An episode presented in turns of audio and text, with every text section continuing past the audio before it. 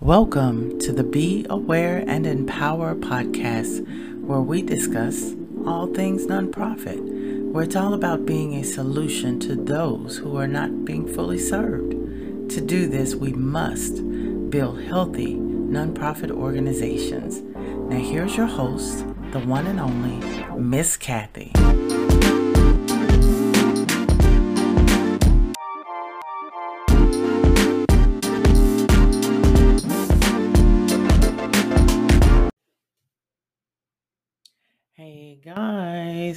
So you know the story. We're just gonna jump right in, right?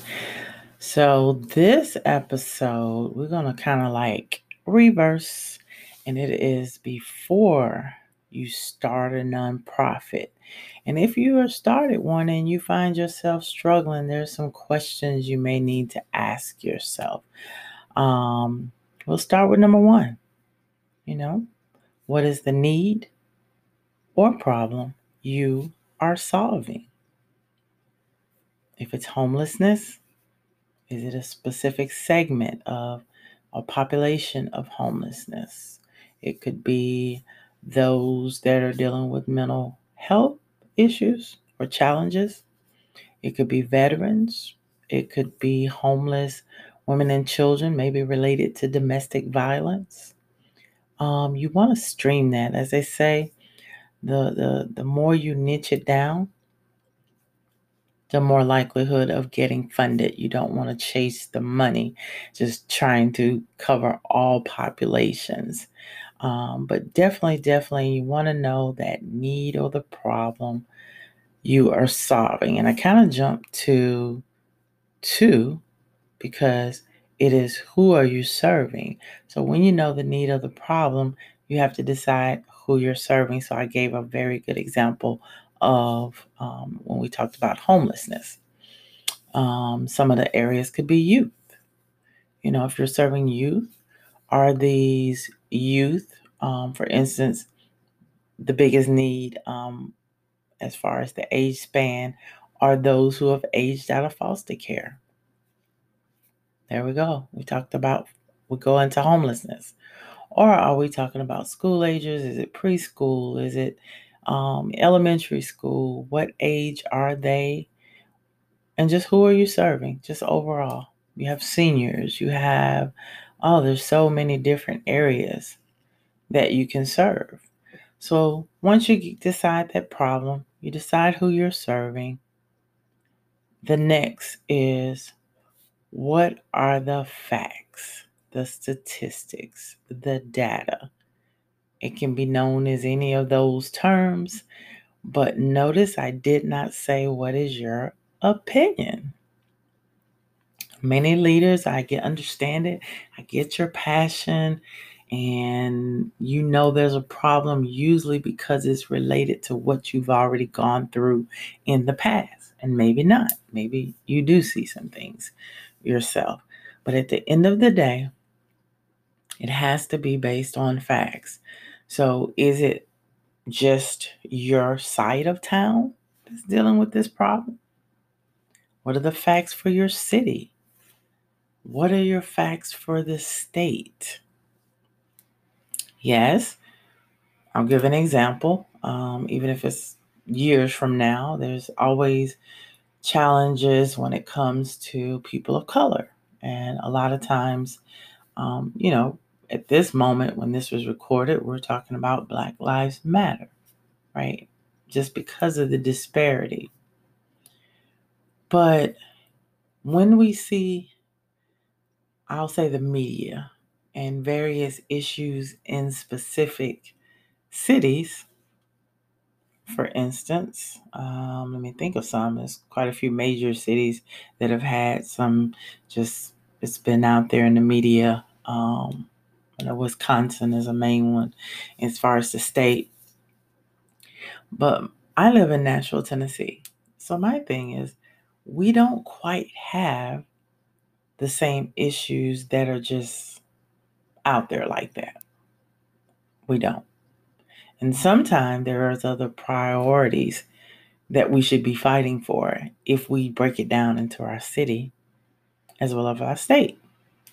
Give an example Um, we have homelessness, and it's increased for a different reason because right now, Nashville, Tennessee is probably number three or four up there on the cost of living.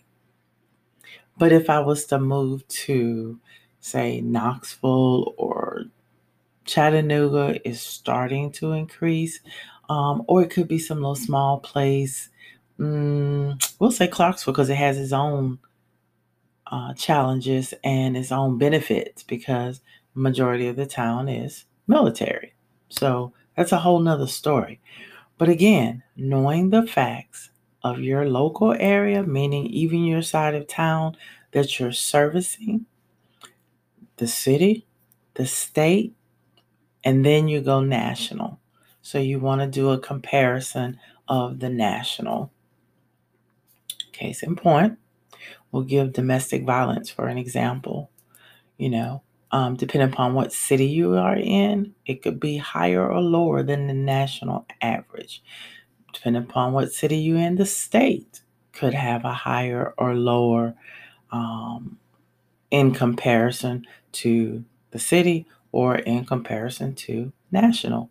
If it's a hunger issue or right now we're dealing with the pandemic, it could be a global issue. So you want to give statistics based on all those areas that apply. Of course, your city, your local, your city, and I say local, sometimes that's your county, sometimes it's just a certain part of town that you are servicing versus the city versus the state and then national. And then global, it depends on what the challenge is or what who you're serving and all the facts related to that. So we got the first half. What is the need of the problem you're solving? Which rolls us into who are you serving? And then we go into what are the facts. So the next half, we have two more questions. Welcome back and this is just our second half, right? So it's going to be relatively short, but I think these are very critical questions because we're talking about before you start a nonprofit. We started with what is the need or the problem you're solving. Then we went into who are you serving. And then number three is what are the facts, whether it be county, city, state, national, global, any of those areas, but we want to address all that apply. And then for this part, we're going to go into who else is serving within the same community, right? That means what other organizations, um, how much government assistance, even. So that means public well as private. Who's serving either in general, just who's in that local area in which you're serving, or we could say who is actually serving that does the same thing as you. If you find that there's too many that are doing that, you need to find maybe a part of a way that you can enhance or find out what someone else is not doing, and then that part you can provide. The biggest example I always give is youth or like a daycare.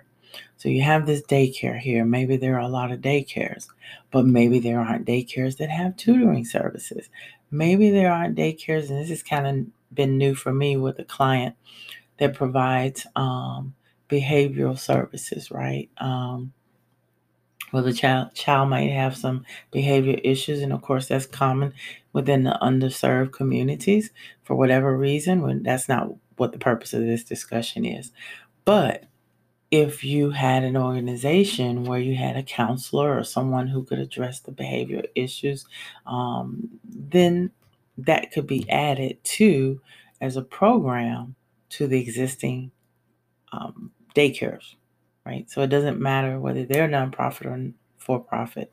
And a lot of times with youth, there's a lot of grants out there, period. It doesn't even matter. It's just, you know, a matter of programs and services that you're providing. So again, who else is serving within and why is this important why is it important that you know who else is in, serving within that community is because sometimes you can be a resource maybe you can't cover everything but if the more you can show collaborations and partnerships to enhance and and it's as if you are serving and keeping in mind the holistic person, the whole person. So no longer are we just feeding someone. Okay, if they're coming back, have we found out if they need housing? Have we found out if maybe they need to connect with the VA? Um, maybe they need some medical services. Maybe they need some mental health services. So you might not provide that, but there could be an agency there that has mental health services where you can be a referral partner for them it makes it easier to get grant money. Or if you're new, then you might want to go to these more established agencies and say, This is the kind of clientele or people that I serve, and I would like to be a resource or referral partner with you. And is there any way we could go after a grant together? You apply for it, and I get paid for the services that I provide. So you have to be creative, especially if you're the new kid on the block, and pay attention to you know, again, the facts.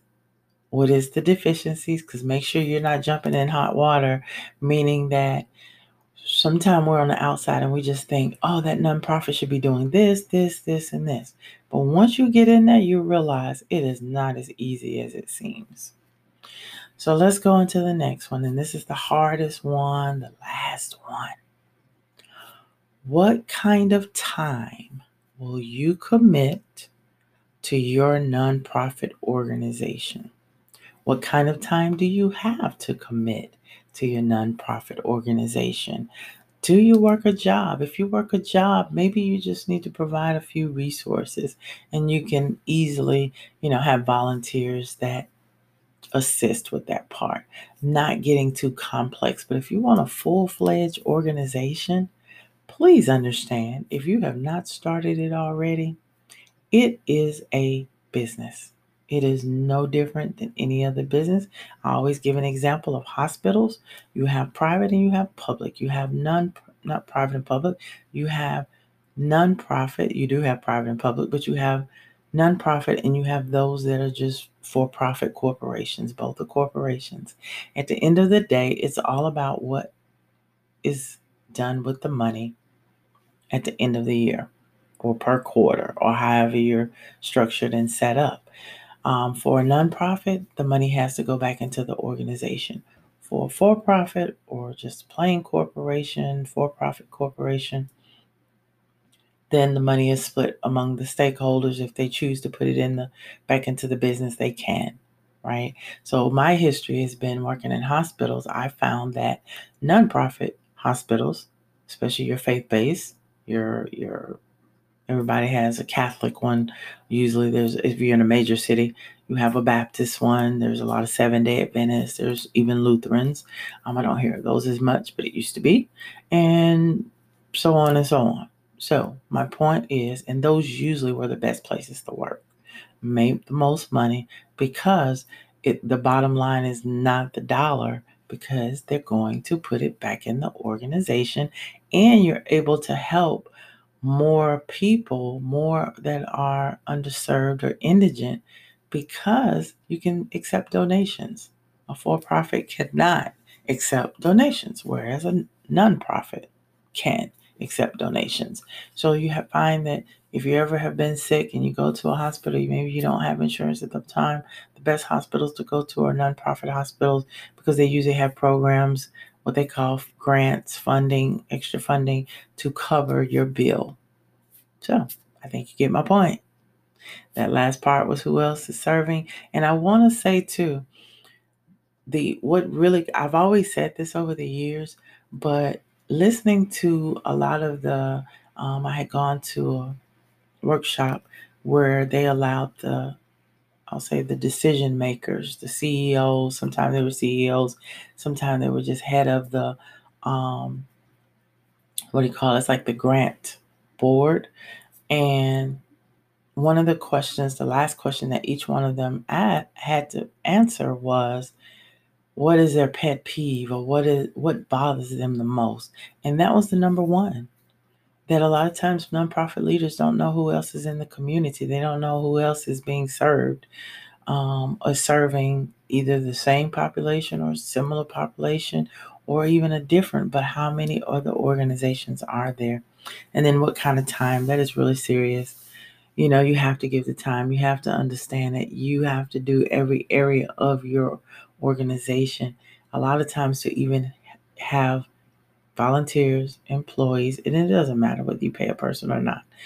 If you are a good leader, you will get engagement with the people that come in. So that's a subject for a whole nother time, right? So, how about this? If you have not started your organization, let's start it off right. You know, get some assistance. I do offer services um, for as little as like $9.99 or $3.50 a month. Um, I can help you get your organization started and we'll get everything from the beginning and build a strong foundation. If you already have one and you've been struggling, or maybe you haven't been struggling, but you realize the value of having a consultant or a coach, especially someone that I can perform certain administrative services. I can do grant writing, right? That's what we all call it in the general public. Um, but I will assist with grant writing. And that's often helpful, more helpful to the person, the, the nonprofit leaders. So, either way, I appreciate you for stopping in and listening. And that ends this episode.